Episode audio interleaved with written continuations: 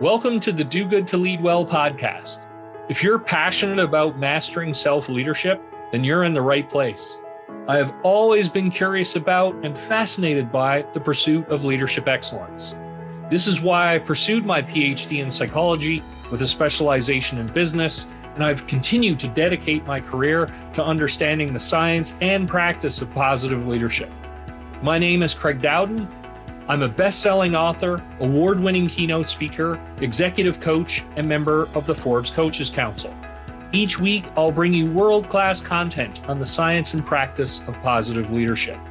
Through my conversations with best selling authors, TED speakers, and top CEOs, you'll be able to leverage their insights and experience so you can maximize your potential and be the leader the world needs you to be. Hello, everyone, and welcome to a very special edition of the Do Good to Lead Well podcast series. This is an exciting time because this week marks the one year anniversary of the launch of the podcast. And because of your ongoing support and interest, Do Good to Lead Well is now ranked in the top 3% of podcasts in the world, which is incredible. So thank you very, very much.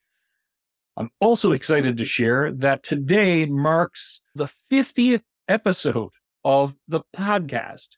And to mark this very special occasion, I'm very excited to share with you a special CEO Mastermind Forum that I hosted with New York Times bestselling author Dr. Robert Waldinger, who is leading the longest running study into happiness ever conducted out of Harvard University.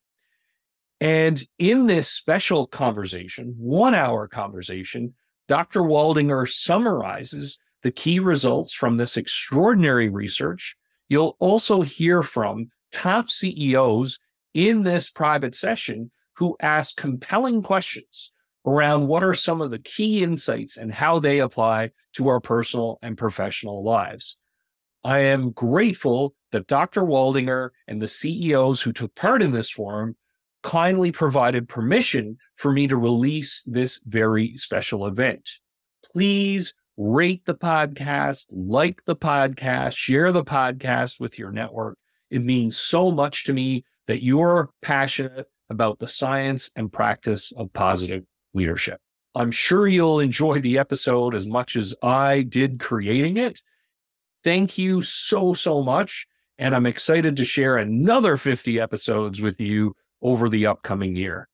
Without further ado, I want to welcome Bob Waldinger to, to the Mastermind Forum. Good afternoon, Bob. Thanks for joining us. Good afternoon. Really happy to be here and glad that you all were willing to take the time out from your busy days to talk about this. It's it's something that I love, but it I used to think it was an acquired taste of this thing called adult lifespan developmental research. So Craig asked me to start by explaining to you what I have been doing for the last 20 years, what this study is that I'm the fourth director of, and then to talk about some of the biggest findings.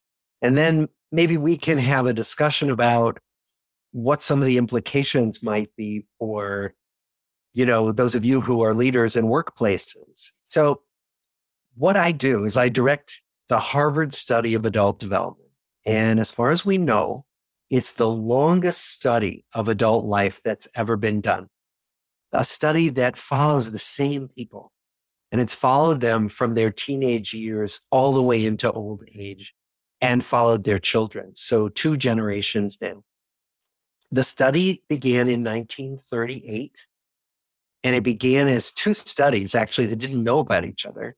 One was a study begun at Harvard University Health Service. And it was a study of normal adolescent to young adult development. And so the deans at Harvard chose some Harvard sophomores, 19 year olds, as fine, upstanding examples of normal adult development. I mean, now we look at this and we smile because, you know, if you want to study normal adult development, you study all white males from Harvard. I mean, it is the most politically incorrect sample you can imagine. We're constantly having to explain to the National Institutes of Health why they should still fund us. But I will say that we've achieved gender balance. We brought in all the spouses, we brought in the children, more than half of whom are women. But at the time, it started with a bunch of Harvard men. In addition, at mm. Harvard Law School, a Harvard law professor and his wife, who was a social worker in 1938, were interested in the question of juvenile delinquency, but particularly how some children who were born into so much disadvantage managed to stay on good developmental paths, managed to stay out of trouble. So they collected 456 boys, average age 12, from not just the poorest families in the city of Boston in 1938, but the most troubled families that these were families known on average to five social service agencies for domestic violence and substance abuse and parental mental illness and physical illness. And then the question was, how do some children stay out of trouble and do well? So both of these studies, the Harvard men and the inner city Boston boys, both of them were studies of thriving at a time when the vast majority of the research done on human development was done on what goes wrong. So it was actually somewhat radical.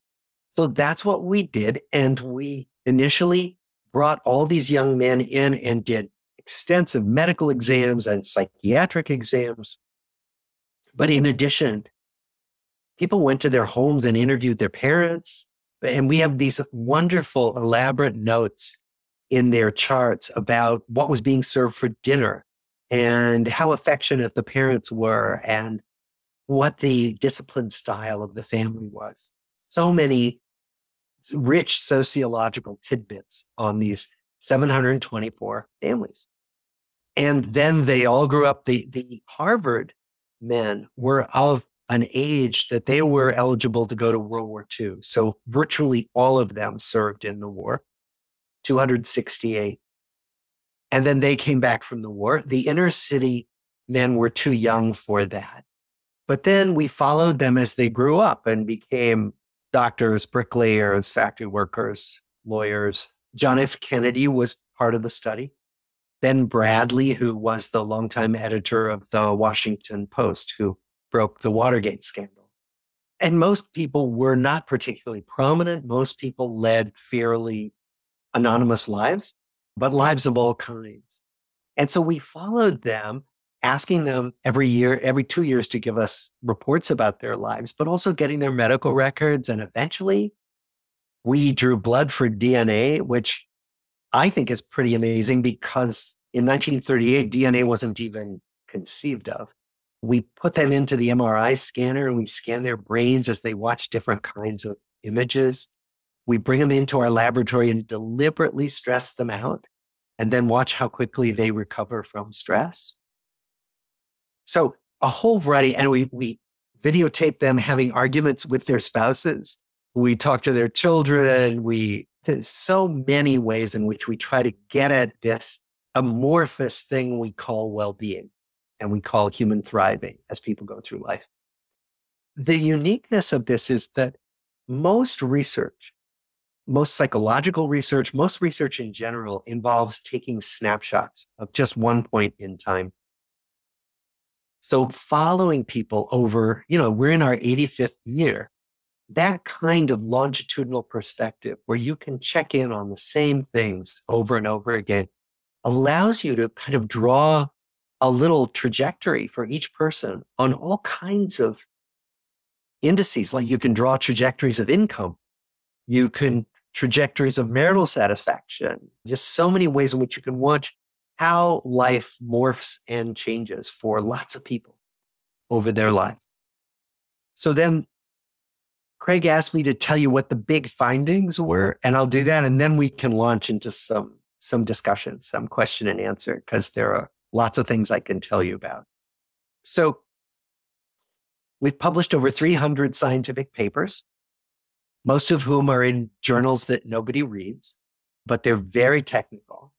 We've published 11 books now. We just published the 11th book, The Good Life. And when we distill everything, there are kind of two huge findings that leap out. One is not going to surprise any of you. It's that taking care of your health really matters for how long we stay healthy as we go through life and then how long we live. So what does that mean? It means getting preventive health care. It means not abusing alcohol or drugs, not smoking, getting regular exercise, not becoming obese. That these are the big ticket items that predict longer years of life, but also longer years of disability free life. And that's not new. Many, many other studies have found this, but our study has certainly demonstrated the power of that. But the finding that we didn't believe at first was the finding that I gave a TED talk about 2015, and that this book, the book that we just published, is, is a deep dive into. And it was the finding that surprised us that, that the people who stayed healthiest longer and the people who lived longer were the people who had better interpersonal relationships.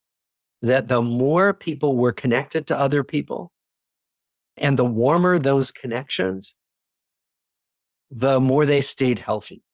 Now, it made sense that they'd be happier. You know, if you have better relationships, you're happier. That's not a surprise.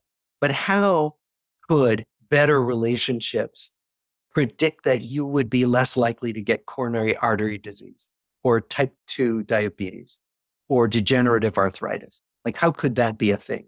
And then many other research groups began to find the same thing. And that's important because, particularly in my area of research, no single study can prove anything. That what we want is replication. We want different studies to point in the same direction. And then we can have a lot of confidence in a particular finding. And so many studies have found the same thing. And we've been spending the last 10 years in my lab looking at how this works. Like, how do relationships actually get into your body and change your physiology? How does that happen? So that's where we are. And I mean, there's so many things I could go into. So I would be happy to get your thoughts about this, take questions, skepticism, anything you want to offer. Well, and thank you, Bob, for that amazing summary. As a social scientist, just love the the the longitudinal nature, just extraordinary to think about how many generations have been followed, and then the rich data that ex- that's extracted. I have a copy of the book, and I cannot recommend it highly enough. Just filled with so many amazing insights.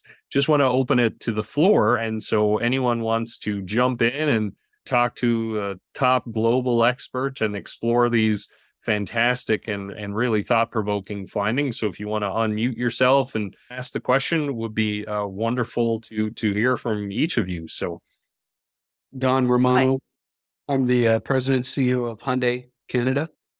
Yeah, I agree. I, I think one one of the points that you're making is the relationship between being happy and the ability to have those personal relationships with others.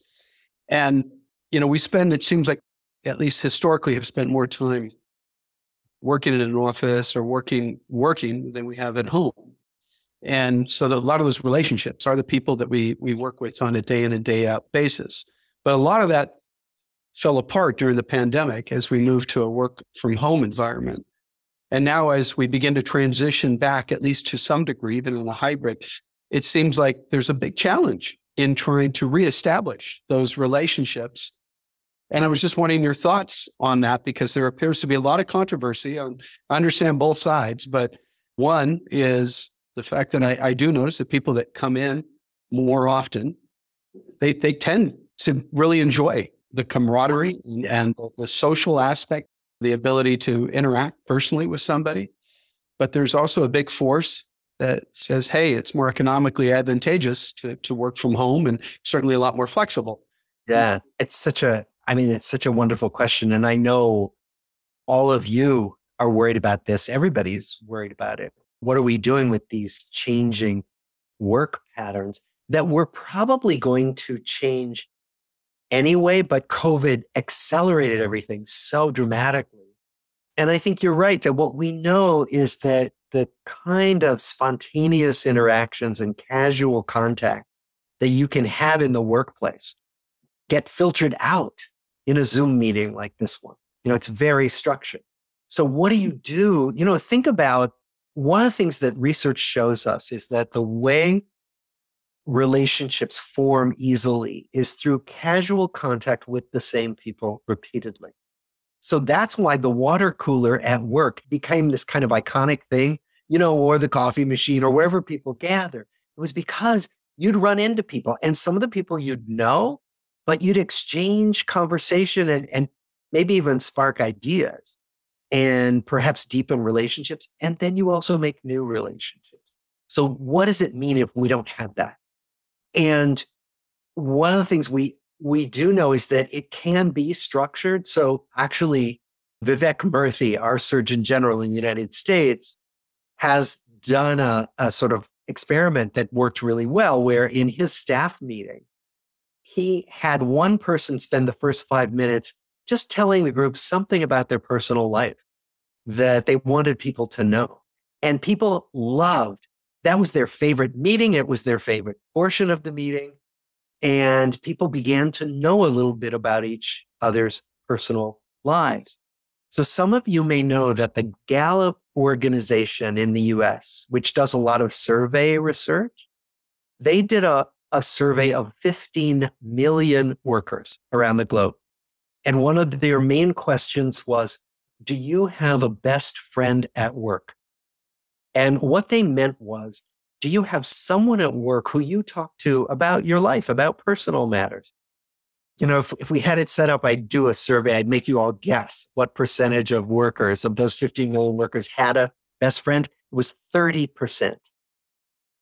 And when they looked at that 30% compared to the 70% who did not, the 30% were more engaged in their jobs. They were more productive in their jobs. They were rated more highly by supervisors. They were less likely to leave their jobs. There was less turnover. And they were less likely to get injured on the job. They looked more deeply at the 70% who said they didn't have a best friend at work. And that 70%, when they asked them, Are you engaged in your job? only one in 12 said that they were engaged in their job, that many of them were just kind of quietly checked out, most of them.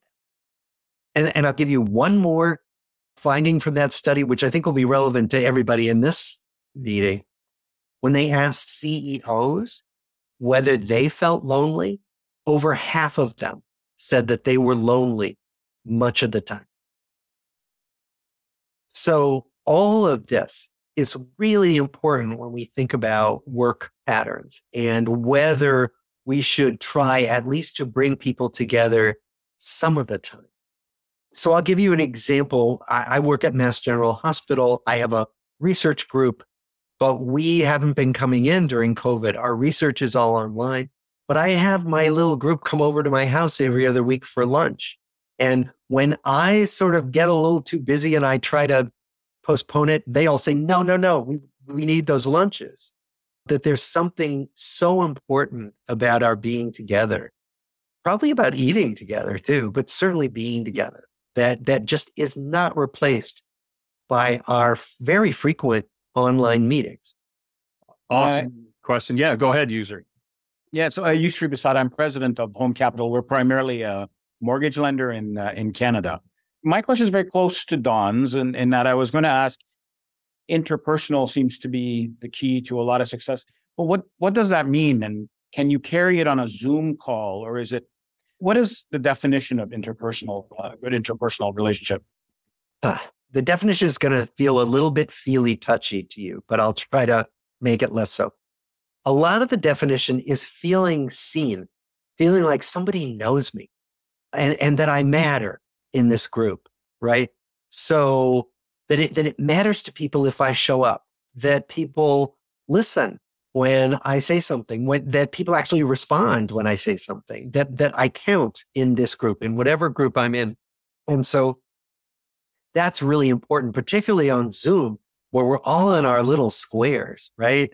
And so there often needs to be a kind of more active acknowledgement of people's contributions, of more active solicitation, saying, you know, some of you haven't said anything yet. What are you thinking about this? You know, really reaching out in a way that you might not have to do if you're sitting around a, a table in a meeting room because you can read body language much more easily than you can, you know, on Zoom. So I would say one of the things is that a good relationship is one where you feel seen by the other person or by the group you're in, where you feel that you can be basically authentic. You can say what's on your mind as, as opposed to having to stifle yourself, that you can take risks, right? And we certainly want that in a business setting. We want people to bring their more creative ideas and play with possibilities.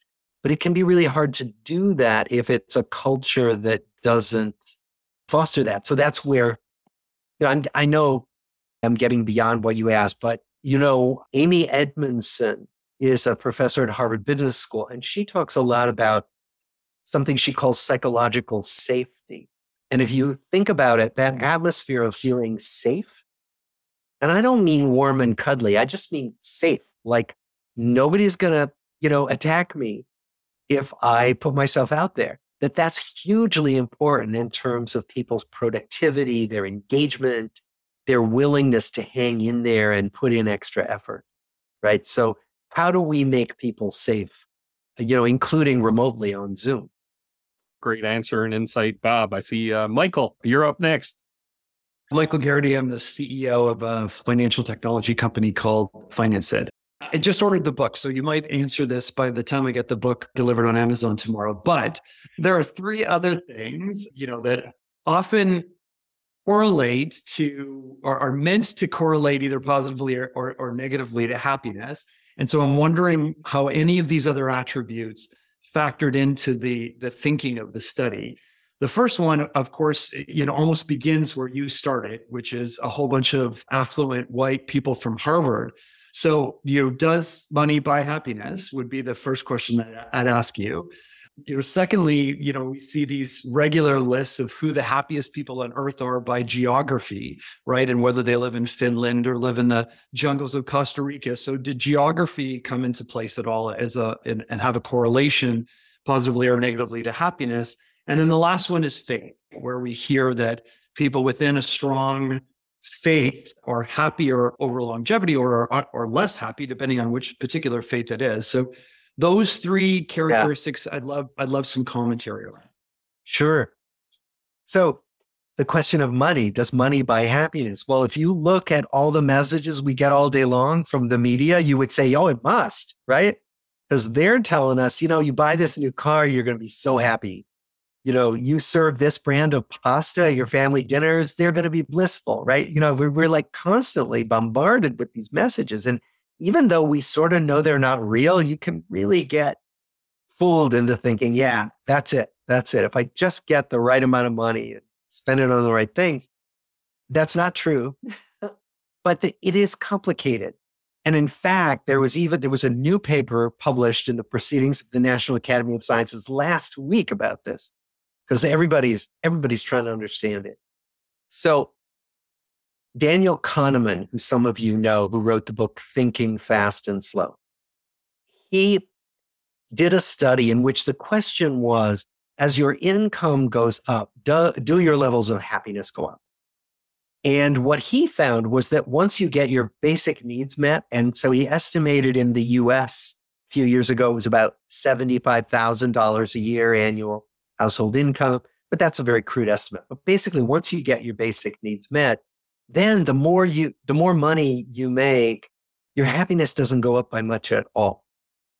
Then another researcher from Berkeley said, no, no, no, actually, in my data, it goes up. And so then they did this adversarial collaboration, which was really cool. But they said, okay, we're going to try to look at data together and see if we can come up with what the data really show. And what they showed was that for happy people, if you keep making more money, yeah, your happiness goes up somewhat. So, but that if you're, particularly if you're not happy, your happiness does not go up as you make more money beyond the kind of 75,000 basic needs. So the take home that I get from that is that if you are looking for money to make you happy and you are not happy, it's not going to do that.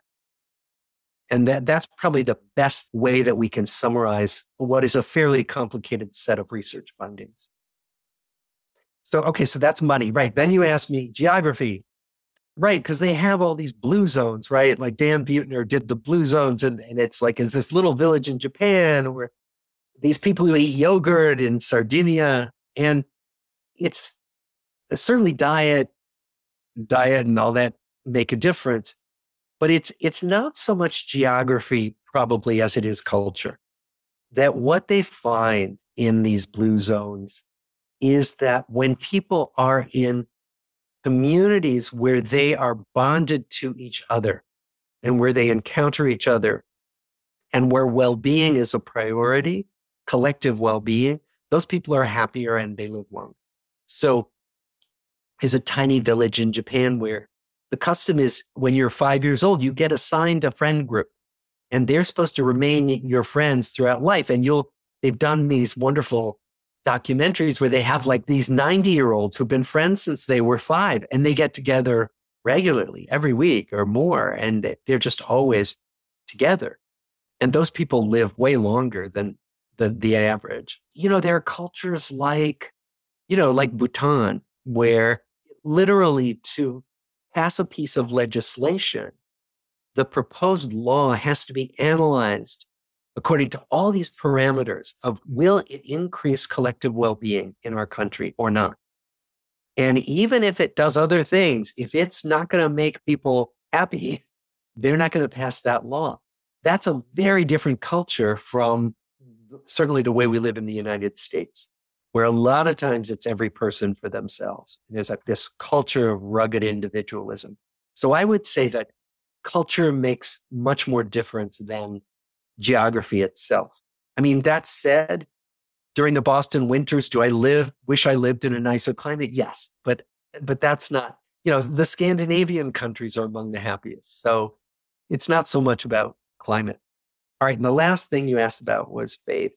And now I'm going to tell you about our study, which is just one study. When we compared the people who had either religious practices or spiritual practices and the people who had none, the groups weren't on average happier or less happy. So having faith didn't make you happy or didn't make you less happy. The people who did have religious and spiritual practices would commonly say that these were, these got them through hard times and that they were a source of solace. But it wasn't the case that on average, being a person of faith made you happier. And I think there are, there are a variety of studies and you can probably find studies that show all kinds of things, but there is no definitive research that says, you know, being a person of faith is going to make you happy. Thank you so much. Great, great questions, Michael. And thank you, Bob, so much for wonderful, your wonderful insights. Uh, Sean. Good afternoon, everyone. I, I guess I came in at a new, at a unique time as I'm, I'm new to the CEO role. I've been fortunate to have some leadership positions along the way, but I actually came in mid to near the end of the time of COVID, um, where the CEO at the time had left, and there's a bit of a period. So again, you, you come in at a time where you're cutting a lot of costs, and you know staff have taken steps back in wages or unique things or people are transitioning back into the office. So we've really taken a, an approach where it's the people over to take care of our people, to take care of the clients and whatnot. So we've really embraced like again, we've uh, implemented 40 work weeks for portions and you know invested in mental health and whatnot like that. And a, I want to know if we're on the right track, but I also just again to have the opportunity to have a conversation with you. I wanted to know if you had any advice for someone coming in new to the role to ensure that we don't a we don't lose momentum. And again we just want to make sure that people want to come to work and that it's a safe place to come to work and that it's not we're not using them to get the objectives done that we that we need them and care about them and like that we truly care about what goes on at their home and that they're happy with their and it's a safe space. If you had a fight with your husband that you can come in and go hey like i'm not me today so we're trying to foster that but with other than that i want to know if you have uh, advice for someone new to the to the ceo position and to ensure that we can continue to move forward well first of all i just want to applaud that. I mean, that is so important. And what they're finding, and this is, there's a lot of good research out of business schools about this, that when you do the kind of thing you're talking about, where you prioritize employee well-being, not just with HR programs, but, but really walk the walk, like from the CEO down, you know, and all the leaders, and they're more personal in what they share and they encourage people to, you know, to take care of themselves. Those are the workplaces where people aren't just happier, they do better. The bottom line is better, right? And so you'll find that you have more engaged employees and that the, you know, again, there, there's some good work, I think, out of Stanford Business School, you know, where they show that the, the climate of fear actually works well in the short term. Like if you're a leader who manages by fear, you'll get better performance quickly, and then it will taper off, and then you will get disengagement and often sabotage.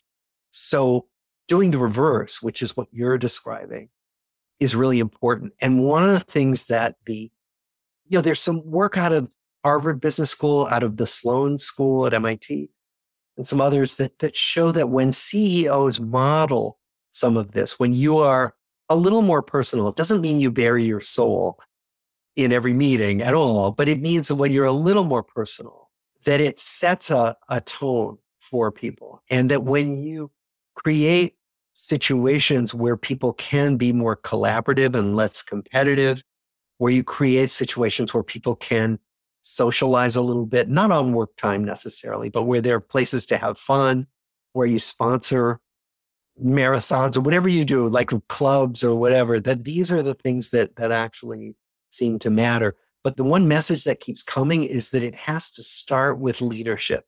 It can't simply be the purview of human resources because people need to see it in order to believe that it's okay to, to be that way in the workplace.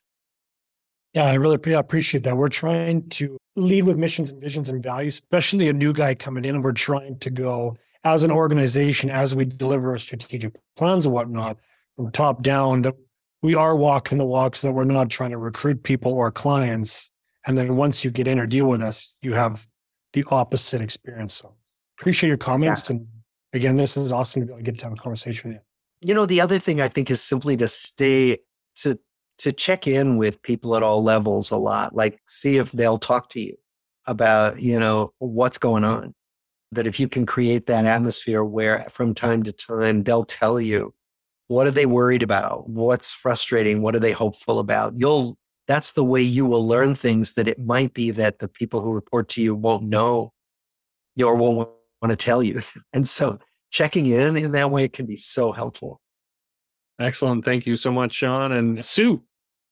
Hi, Robert. Sue Hutchison, president of Equifax Canada. So, such great work. I, I give, I'm mad at Craig for all the books I have to read from all these interesting people he's introduced. So I have a stress level that's increasing. Of uh, yours is one of them. No, oh, my my apologies for contributing. So maybe like a, a, comment, maybe to you, Sean, and just kind of my experience that I've talked to Craig about, and then a question for Robert. It's funny, during COVID, I found myself understanding more about people more quickly because you were in their kitchen or in their living room or at their cottage.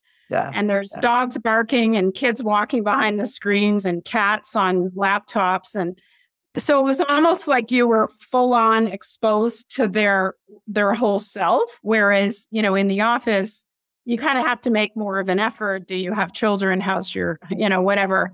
So for for me, it was kind of a lesson and wow, like I immediately had all this personal information. And I, Sean, joined in November 2020. So I was kind of hired in and couldn't meet anybody, no clients, no staff. So I, I'm empathetic.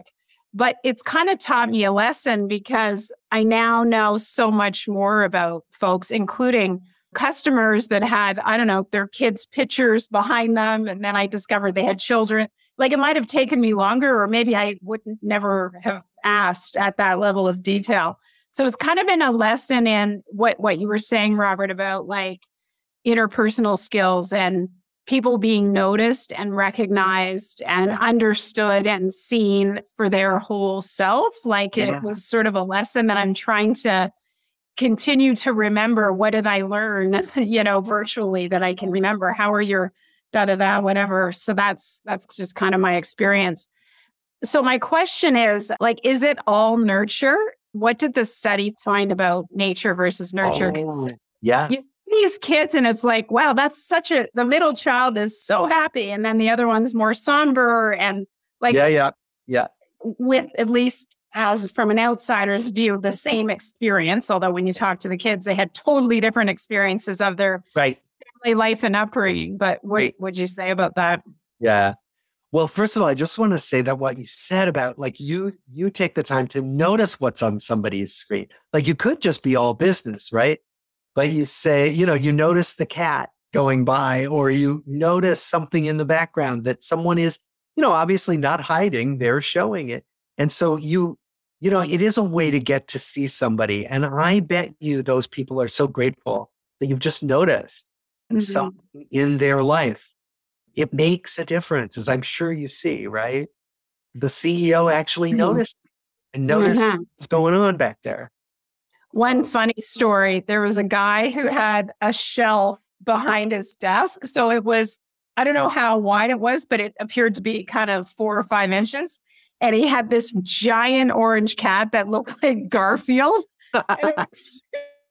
and it would sit behind him with this really grumpy face, like during these, and he it kind of forgets that the cat is there, and it was like hysterical.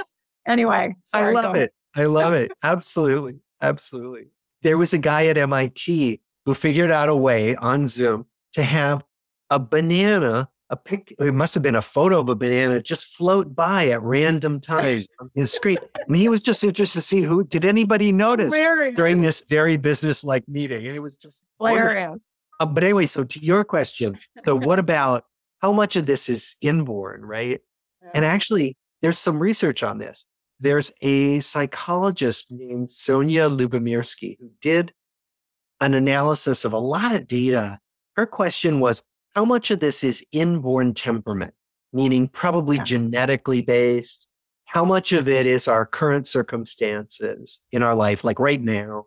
And how much of it is in our control? How much could we, how much could we move the needle on our own happiness? Yeah.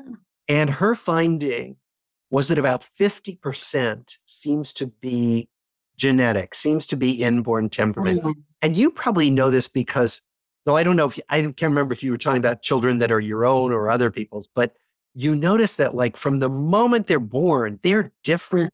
I mm-hmm. I have two sons and they are so different from the moment they came out of the womb. And so we know that there's inborn temperament that makes a huge difference. And that's that gives all of us a, a, what's sometimes referred to as a happiness set point. She estimated about 50% of our mood is that, is, is genetically based. About mm. 10% is our current circumstance, meaning, you know, do I have a job I like? And then about 40% is malleable. It's under our control, which, and that's a lot, which means that we can do things that enhance our mood, that enhance our well-being. And that there are these, there's some pretty tried and true ways to do that, including building warmer relationships. Great. Thank you so much. Great question. And love the story about the cat and now the floating banana. I've got to yeah. see how I can maybe that's downloadable somewhere. Craig, um, you're gonna have to step up your backgrounds, make them more like animated. exactly. Yes, I've been inspired today for sure. And, and well, let me just tell you the, the floating the floating banana was from the MIT Media Lab. So these people are sophisticated. Ah. Yeah. I'll have to make friends. We've got about 10 minutes left. Bob is, I mean, it's remarkable. So thank you so much, Bob. He's still teaching, still has an active clinical practice on top of all of this extraordinary work that he's doing and, and, and taking time out of his schedule today. So we've got about 10 minutes left. Other questions from people in the audience? Yes, JF, go ahead. Hi, JF, president of Montebello Packaging. Just a quick question. Was there any distinction between, because we're talking about relationship at work, but was there yeah. also a, any distinction with relationship outside of work regarding, and, is there any way to it? Or was it all convoluted together as a relationship? You know, it's a, it's a really good question. We never did specific analyses about, you know, your work friends versus your home life, your friends and family at home. We didn't and so there wouldn't be any way to answer a question, for example, like which makes you happier or which is more important. I think the only thing we know is that all of these things kind of, kind of contribute to an overall relational life, if you will. And, and so one of the things we do know, and we write about this in the book a lot, that that it's really important not to think of work as separate from, you know, your life and not to think of, you know, to think of work as more of an opportunity to have relationships that matter because we spend so many hours at work that it's really important to take advantage of those opportunities when we can. That, that's great. And I could just in my previous life, I was a police officer. So I've been I've been able to experience both different types of relationship that you can get because having partners in a car, spending a lot of time. Yeah. The team and was your bonded. You know, these are your friends. It's like to a certain level where you never can get that outside of it. Where now Absolutely. in the corporate world, and it's just so much different. Yeah. different. You don't get to the same level. You don't get, obviously, you don't spend as much time talking, but just different relationship on different types of work that we do. Absolutely. And, and, you know, being a, a leader means that there's this greater risk of isolation because how do you what do you do when everybody reports to you and that's a that's a tricky thing exactly. So you know, that's why a lot of leaders find peer groups, you know, other leaders of other organizations that they can talk to. Excellent. Thank you, JF. Uh, Yousry. Thanks. Uh, very much enjoyed this. And I too have ordered the book as we're talking. I was wondering, we touched on not geography, but cultures make a difference. It used to be Finland was the happiest place on earth. I don't know if it still is, but is the findings, or I don't know, I'm wondering if you have data about the findings of the cultures of places like Finland are they consistent with this 83 year study or where there's outliers and some things that are going on there? Ooh, boy, that's a big question. Probably one of the one of the differences with for the Scandinavian countries is they are more homogeneous. They're more homogeneous ethnically, racially, so that they don't have the divides that, you know, a place like the United States has. But the other thing is that there mm-hmm. is a culture of collective well being. You know, my wife and I were in Copenhagen last spring, and what was just so clear was that people were just so decent and reasonable. And they seemed that way. And we were, as we were asking Danish friends, like how things worked, there was just much more of a culture of less of individual achievement and more of collective well-being and concern for that that that just kind of subtly permeated conversations one of the questions from uh, one of my uh, clients that wasn't able to attend today they're wondering about is there any insights that came out in terms of how to have healthier conflict because relationships have challenges so what do we do when there's inevitable conflict are any lessons yeah. about how to navigate conflict well and, and less well. Yeah, yeah. Boy, boy, that's a, you know, if if I had the definitive answer to that, oh, I'd win the Nobel Prize. But there are some principles we find from the research.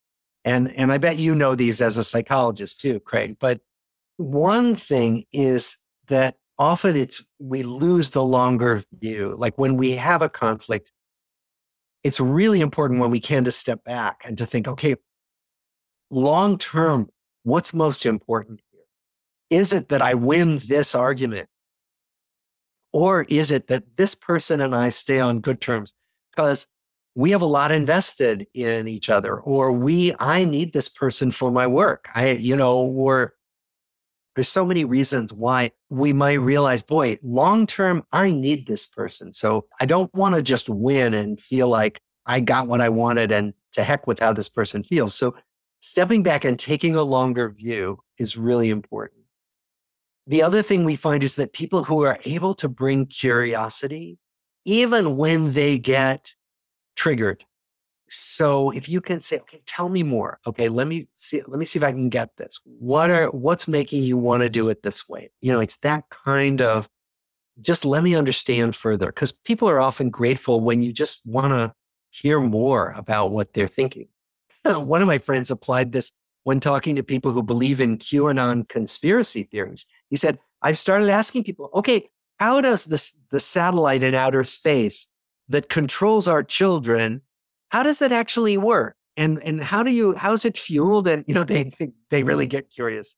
But the other thing I think that's important is to realize that that maintaining some kind of affection, if it's a personal relationship, and respect is really vital. Like when we studied, we videotaped couples having arguments, and the couples who had the best relationships and the most stable relationships were couples where even when they were arguing with each other, you could see on videotape that there was affection and there was respect. It wasn't the level of anger, it was that it was affection and respect that matters. And if you can kind of hold on to that as you are negotiating differences, it makes a huge difference in the outcome. Wonderful insights and fantastic things to keep in mind as we navigate our personal and professional relationships. I know you've got another meeting very quickly or very soon, so I want to be respectful of your of your time. Any final words of wisdom, Bob, for us in this forum today in terms of how each of us can pursue the good life? well, I think words of wisdom the the thing that we lay out in the book in the first few pages is Nobody's happy all the time. No life is without challenge. Nobody has the good life completely figured out ever. And then that's part of the richness of it. So, you know, it's just in some ways I'm stating the obvious, but we can get the messages from each other and certainly from social media that everybody else has this figured out. And I'm the only one who wakes up some mornings thinking, I have no clue what my life is about. Right. And what we know is that that's everybody we've studied, thousands of people, that's the case for everybody. And that that can be a relief sometimes when we feel this pressure to have it all figured out and to be happy all the time. Well, thank you so, so much. This was just a wonderfully rich conversation. Really appreciated your insights. It's an honor for me to have you here and just love your passion behind the the the work that you're doing and and so great to be able to facilitate this dialogue. So but Bob, thank you so so much. This is an absolute pleasure and privilege and really appreciate your time here this afternoon. I see lots of applause and everything else. Yeah, so yeah. it's just a real joy. Well, and thanks to all of you. This was a really fun discussion. I really enjoyed That's it. awesome. All right. Great. Thank you. Bye. Thank you so much for joining me here today on Do Good to Lead Well. If you enjoyed today's podcast, please subscribe and leave a review. If you'd like to continue the conversation, you can follow me on Twitter at Craig Dowden or reach out via LinkedIn or email info at craigdowden.com. I look forward to meeting you here next week for another transformational episode.